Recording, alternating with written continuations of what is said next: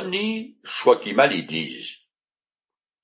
L'homme est un être moral qui vient au monde avec en lui, dans les tréfonds de son être, la notion du bien et du mal. Mais c'est comme un échiquier dont les cases sont vides. L'un des rôles de l'éducation des enfants est de remplir ces cases en leur enseignant ce qui dans la vie de tous les jours est bien ou mal.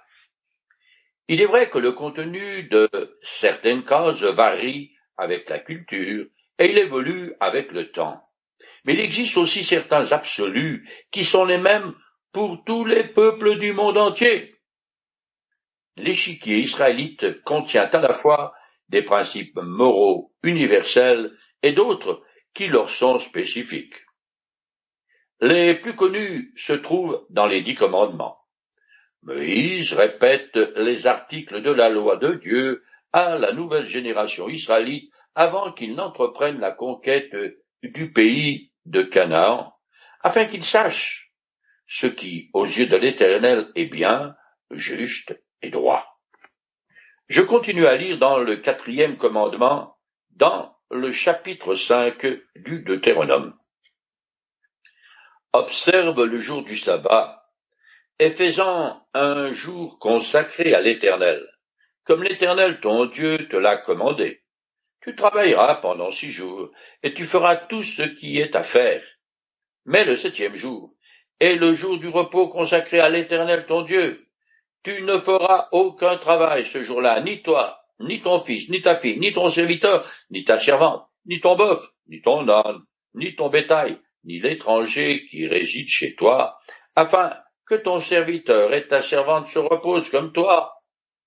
Tu te souviendras que tu as été esclave en Égypte, et que l'Éternel ton Dieu t'a tiré de là en intervenant avec puissance. C'est pourquoi l'Éternel ton Dieu t'a demandé d'observer le jour du sabbat. Sur les dix commandements du décalogue, neuf sont à nouveau énoncés dans le Nouveau Testament. L'exception est le jour du sabbat qui est propre à Israël parce qu'il tire son origine de l'histoire du peuple hébreu qui a été délivré de la servitude en Égypte par l'Éternel son Dieu. Pour la nation juive, le sabbat constitue un signe et un souvenir de son rachat de l'esclavage et de son entrée dans une nouvelle vie de liberté. Cependant, l'idée du jour de repos provient de la création. À ce propos, l'Éternel a dit à Moïse, Il, le sabbat, sera un signe à perpétuité entre moi et les Israélites. Car en six jours l'Éternel a fait le ciel et la terre, et le septième jour il a cessé de travailler pour reprendre son souffle. Jusqu'à présent, il a surtout été question des devoirs des Israélites envers Dieu. Les prochains commandements concernent plus particulièrement les rapports humains. Je continue le texte. Honore ton père et ta mère comme l'Éternel ton Dieu te l'a ordonné, afin de jouir d'une longue vie et de vivre heureux dans le pays que l'Éternel ton Dieu te donne. L'individu doit son existence à ses parents, et pour cette raison, il doit les respecter. Les enfants qui apprennent à honorer leurs parents ont la même attitude envers les adultes. Ils arrivent plus facilement, par la suite, à se soumettre à Dieu que les enfants qui sont élevés dans un climat d'anarchie. Cela dit, l'honneur dû à Dieu a priorité sur l'égard dû aux parents. Je continue. Tu ne commettras pas de meurtre. Ce commandement proclame le caractère sacré de la vie des êtres créés à l'image de Dieu. Toute vie procède de lui et doit être traitée avec respect. Le verbe hébreu signifie littéralement assassiner. Il s'agit d'un meurtre motivé par des griefs personnels vicieux. Ce commandement ne concerne pas un accident, la guerre ou la légitime défense. Tu ne commettras pas d'adultère. Ce n'est pas exagéré de dire que le sexe est comme la poussière. Il y en a de partout, ce qui fait qu'il a perdu son caractère sacré, banalisé comme une lessive ou tout autre produit de grande consommation. Il est aussi le principal appât de la publicité. Dieu a institué le mariage et exige la fidélité des conjoints l'un à l'autre. Dans les Écritures, l'adultère symbolise souvent l'infidélité d'Israël ou l'apostasie chrétienne. Je continue.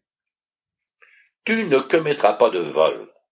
Le vol à la tire n'étant, pour ainsi dire, plus sanctionné, la saison est ouverte en permanence et les touristes n'ont qu'à bien se tenir.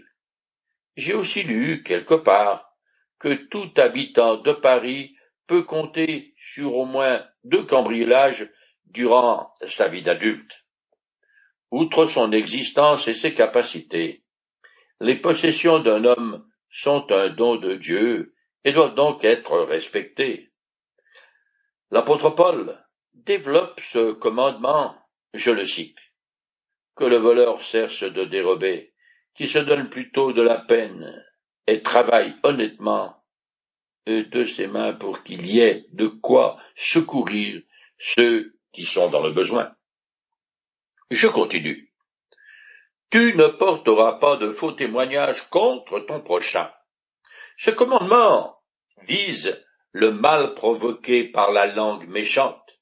Il inclut non seulement le témoignage devant une cour de justice, mais également toutes les formes de calomnie, médisance, diffamation et les faux bruits destinés à noircir la réputation de quelqu'un. Je finis le décalogue avec le dernier des dix commandements. Tu ne porteras pas des désirs sur la femme de ton prochain. Tu ne convoiteras pas la maison de ton prochain, ni son champ, ni son serviteur, ni sa servante, ni son bœuf, ni son âne, ni rien de ce qui lui appartient. Ce commandement se distingue des autres car il adresse le cœur au lieu du comportement extérieur. Il condamne tout désir coupable porté sur le bien d'autrui. Le simple désir d'une femme, sans commettre l'adultère proprement dit, est déjà un péché devant Dieu. C'est ce que Jésus a enseigné sur le sermon sur la montagne, je le cite.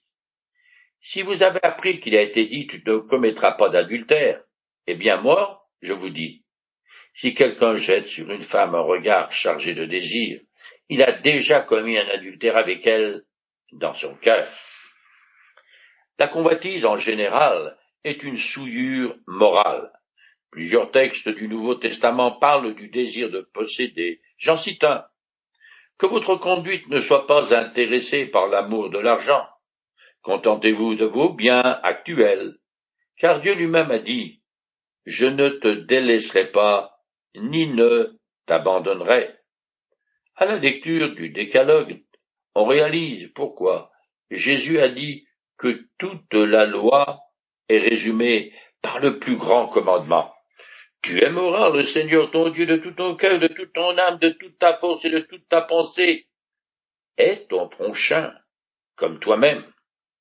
Celui qui met ses paroles en pratique obéit aux dix commandements.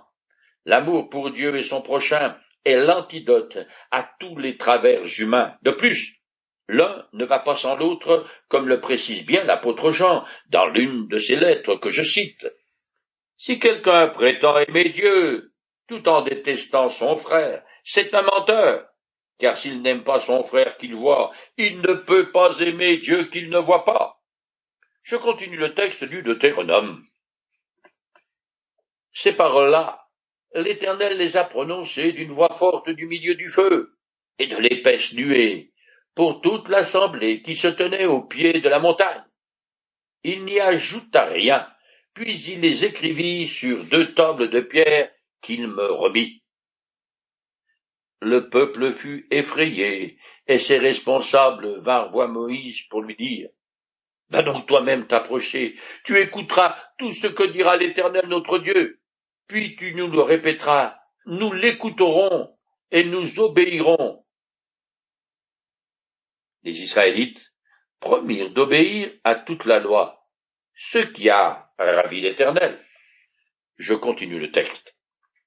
L'Éternel entendit vos paroles pendant que vous me parliez, et il me dit, J'ai entendu ce que t'a dit ce peuple, et je l'approuve pleinement.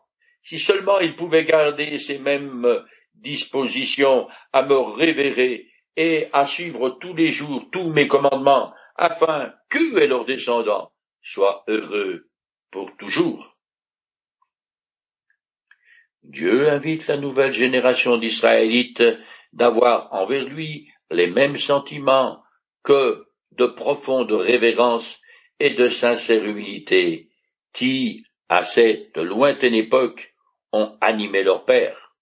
Alors, l'Éternel pourra les bénir abondamment. La bénédiction est un thème important dans le Deutéronome. Pour Israël, la recette du bonheur est d'obéir à la loi que Dieu lui a donnée. Je finis le chapitre 5 avec l'exhortation de Moïse. Ayez donc soin de faire ce que l'Éternel votre Dieu vous a commandé, sans vous en détourner ni à droite ni à gauche. Suivez exactement le chemin que l'Éternel votre Dieu vous a prescrit, et vous vivrez heureux, et vous jouirez d'une longue vie dans le pays dont vous allez prendre possession. On peut être sûr que la plupart des Israélites étaient bien disposés à l'égard de leur Dieu et résolus à lui obéir.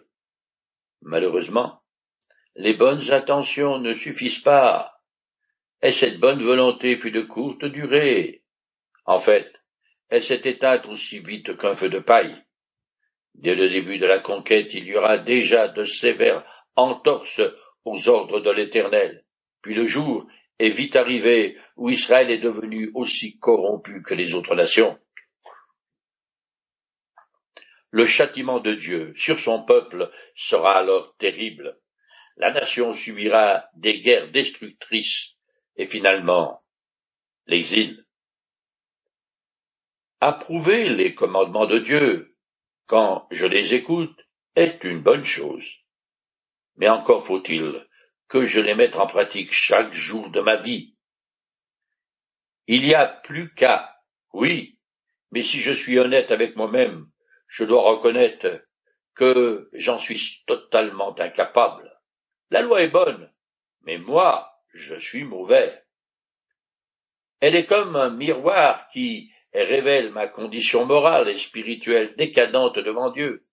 Et c'est pour cette raison que j'ai besoin d'un sauveur. Nous arrivons maintenant au chapitre 6 du Deutéronome.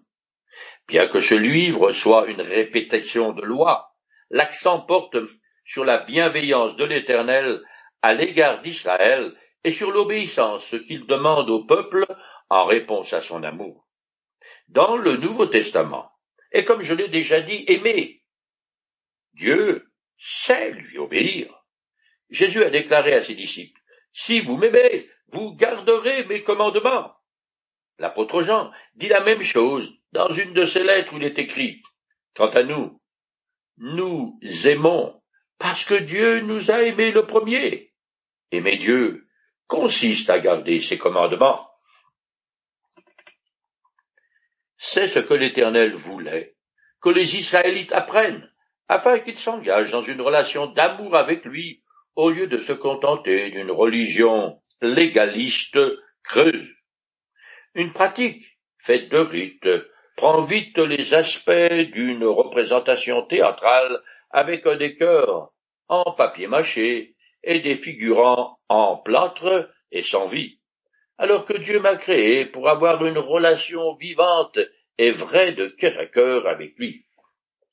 Dans l'Ancien Testament, l'Éternel prouve son amour à Israël en le faisant sortir d'Égypte en suppléant à tous ses besoins et en demeurant bienveillant envers lui malgré ses révoltes répétées. Tout cela est très bien, mais Dieu a mis le comble à son amour pour nous en revêtant notre frêle humanité et en descendant ici-bas afin de mourir pour des pécheurs incapables de faire ce qui est bien. les apôtres Jean et Paul écrivent respectivement Voici en quoi consiste l'amour? Ce n'est pas nous qui avons aimé Dieu, mais c'est lui qui nous a aimés. Ainsi a-t-il envoyé son Fils pour apaiser la colère de Dieu contre nous en s'offrant pour nos péchés. Alors que nous étions ses ennemis, Dieu nous a réconciliés avec lui par la mort de son Fils. Je commence maintenant à lire le chapitre 6 du Deutéronome. Voici les commandements, les ordonnances et les lois que l'Éternel ton Dieu m'a chargé de t'enseigner pour que tu les appliques dans le pays où tu vas entrer pour en prendre possession et que tu craignes l'Éternel ton Dieu en obéissant toute ta vie à toutes ses ordonnances et à tous ses commandements que je te transmets. Ils sont pour toi, pour tes fils et pour tes descendants. Ainsi, tu jouiras d'une longue vie. C'est pourquoi, ô Israël, écoute-les, veille à y obéir et applique-les, afin d'être heureux et de devenir très nombreux dans ce pays, ruisselant de lait et de miel, comme l'Éternel, le Dieu de tes ancêtres, te l'a dit. Moïse exhorte les Israélites à craindre l'Éternel, c'est-à-dire à respecter, révérer et honorer Dieu, ce qui dans la pratique revient, une fois encore, à lui obéir en observant tous ses commandements. C'est là, pour Israël, la condition de son honneur. Mais comme je l'ai déjà dit, le cœur des Israélites va rapidement devenir froid à l'égard de son Dieu. Plus tard, le prophète Ésaïe écrira Ce peuple se tourne vers moi, mais ce n'est qu'en parole, et il me rend hommage, mais c'est du bout des lèvres, car au fond de son cœur, il est bien loin de moi, et la vénération qu'il me témoigne n'est faite que de règles que des hommes lui ont enseignées. Non seulement les Israélites sont tenus d'obéir à la loi, mais aussi à l'enseigner à leurs enfants. La responsabilité des pères est de transmettre un héritage moral et spirituel revient plusieurs fois dans ce chapitre. Je continue le texte. Écoute Israël l'Éternel ton Dieu. Il est le seul Éternel. Cette phrase est le début de la confession de foi traditionnelle israélite. Elle s'appelle le Shema, ce qui veut dire écoute. Les Juifs pieux récitent ce credo deux fois par jour, matin et soir, dans leur.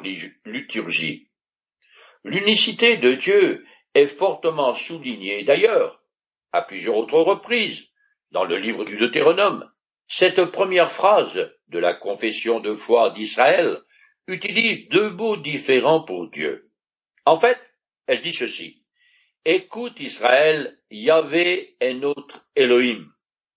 Il est le seul Yahvé. Yahvé est un mot formé de quatre consonnes.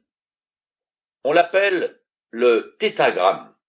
Il est considéré comme le nom personnel du Dieu saint et signifie celui qui est, dans le sens qu'il est le seul être éternel. Le mot Elohim est un pluriel de majesté et de trinité. Ce n'est pas tout.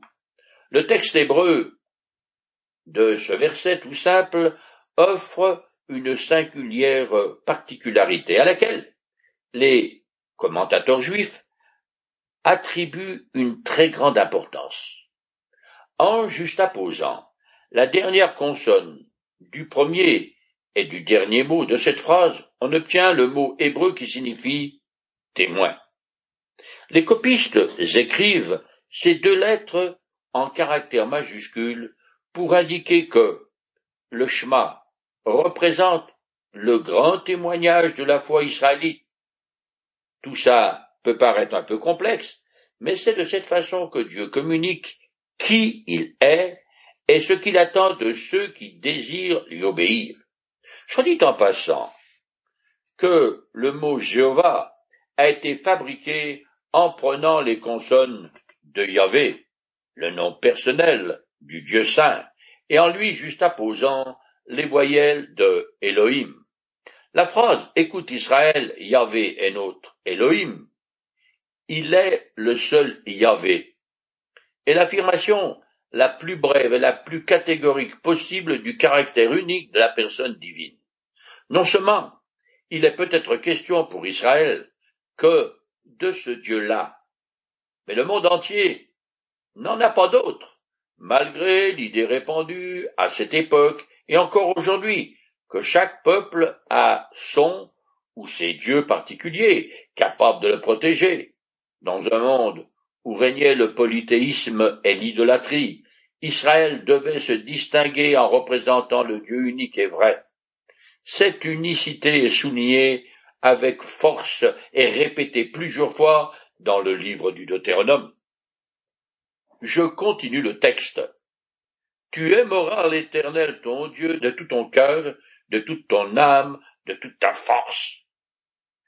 Cet amour pour Dieu implique un engagement total de l'homme, exprimé par la triple formule de tout ton cœur, de toute ton âme, de toute ta force.